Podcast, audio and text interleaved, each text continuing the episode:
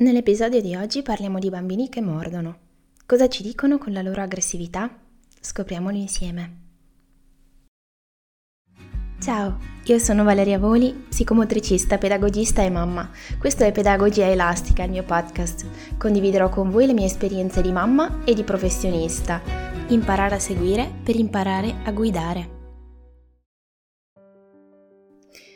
I bambini che mordono cosa ci dicono? È alla base di una buona relazione che conduca adulti e bambini ad avere un attaccamento sicuro, la capacità, ma direi ancora prima la disponibilità, di voler capire cosa c'è dietro al comportamento di un bambino. La disponibilità a domandarsi perché questo bambino sta facendo in questo modo, perché questo bambino morde o fa del male ai compagni. Questa è la domanda fondamentale che sta prima di ogni altra questione. Quando ci mettiamo in questa disponibilità, come dicevamo nell'episodio precedente, decidiamo per una postura educativa non giudicante, che sa stare e sa sostare lì nel momento di difficoltà, senza voler correre subito a cercare una soluzione, una ricetta che risolva quel momento difficile e riporti subito la situazione su una modalità di equilibrio sociale.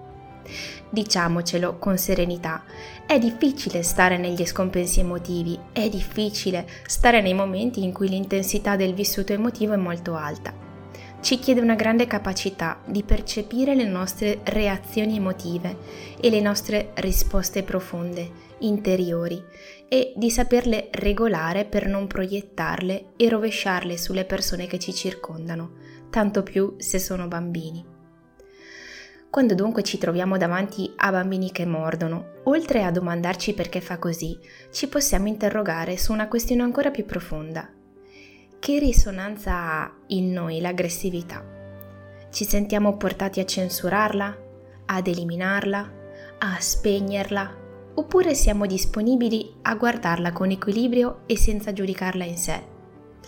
Perché il punto centrale su cui mi pare necessario ancora una volta fare focus è la distinzione primaria e obbligatoria tra il piano del fare e quello dell'essere, cioè il piano pragmatico da quello ontologico. Ed è qui la chiave di volta che può davvero aiutarci ad accompagnare i bambini a trovare altri modi comunicativi del proprio vissuto interiore. Anzitutto, quando mi viene detto che un bambino morde, chiedo quanti anni ha un morso è diverso, ha significati differenti se dato a un anno, due, tre, quattro, cinque o sei. Ad ogni età corrisponde una capacità di comprensione della realtà e quindi anche dei propri gesti ed una sempre più crescente, in uno sviluppo tipico si intende, possibilità di decentrarsi e comprendere meglio il vissuto dell'altro. Vale a dire che se un bambino di 18 mesi morde un compagno o un fratellino, non ha la stessa capacità di capire che l'altro sente dolore, come un bambino ad esempio di 6 anni. Altro punto su cui ci si può interrogare è l'intenzione che sta sotto al morso o al gesto valutato come aggressivo, che comunque produce del dolore all'altro. Il bambino che ha morso, cosa ha vissuto prima del morso? Una frustrazione, un divieto, un'altra aggressione, una tristezza, una paura. Ci sono bambini che mordono come gesto d'amore. Proprio così, perché se ci pensiamo il morso, non doloroso, fa parte del linguaggio degli amanti. Chi ama desidera entrare in contatto con l'altro anche attraverso il gesto dell'assaggiare, che evoca un desiderio di assimilare l'altro, di contenerlo, di prenderlo dentro di sé il bambino neonato come primo approccio relazionale ha il gesto della suzione del latte del seno materno, che è per l'appunto un dolce morso, non sempre indolore per la mamma, da cui trae nutrimento e attraverso il quale dimostra una competenza nell'entrare in relazione con un altro da sé. Vedete come è necessario togliersi dal piano del giudizio e cercare di vedere bene, come al microscopio, cosa sta dietro ai gesti, che significati ci sono quindi ecco, capire le intenzioni del bambino è necessario per poter dopo trovare le parole e i gesti migliori per quel bambino in quel momento, per accompagnarlo ad avere consapevolezza del suo fare, senza farlo sentire sbagliato sul piano dell'essere. Una volta, ad esempio, che abbiamo capito che il bambino ha morso un'altra persona proprio per rabbia, possiamo dire che è stato mosso da un'aggressività distruttiva e non costruttiva. Ecco un altro punto fondamentale. L'aggressività in sé non possiamo giudicarla come sbagliata, né possiamo fare l'errore di censurarla, che sarebbe davvero grave, per almeno due motivi. Uno, l'aggressività che esce è un semaforo per gli adulti che educano, che sono così facilitati a capire il segnale di richiesta di aiuto di quel bambino. È molto, molto, molto più pericolosa l'aggressività che non si manifesta, perché vuol dire che si rivolge in modo più o meno velato, più o meno sottile, all'interno.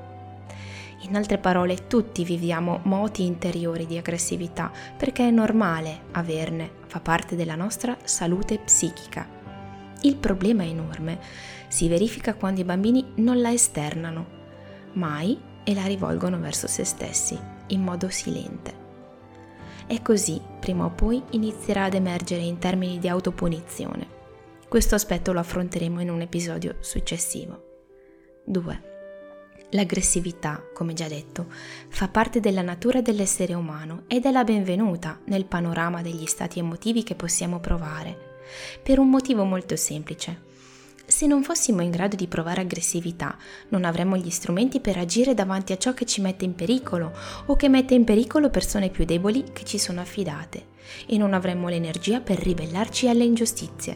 Non saremmo in grado di provare indignazione davanti a umiliazioni e soprusi personali o sociali. E se non vogliamo una società di burattini, è bene educare i nostri figli, bambini e ragazzi ad un pensiero critico che possa avvalersi di una sana capacità di aggressività costruttiva che, come dice la parola stessa, ci consenta di procedere ad, cioè andare verso l'altro con buoni propositi, non distruttivi. Allora, per chiudere questo episodio, vi lascio con qualche domanda e qualche idea. 1. Come genitore sono capace di rassicurare il mio bambino sul fatto che non è sbagliata la sua aggressività in sé.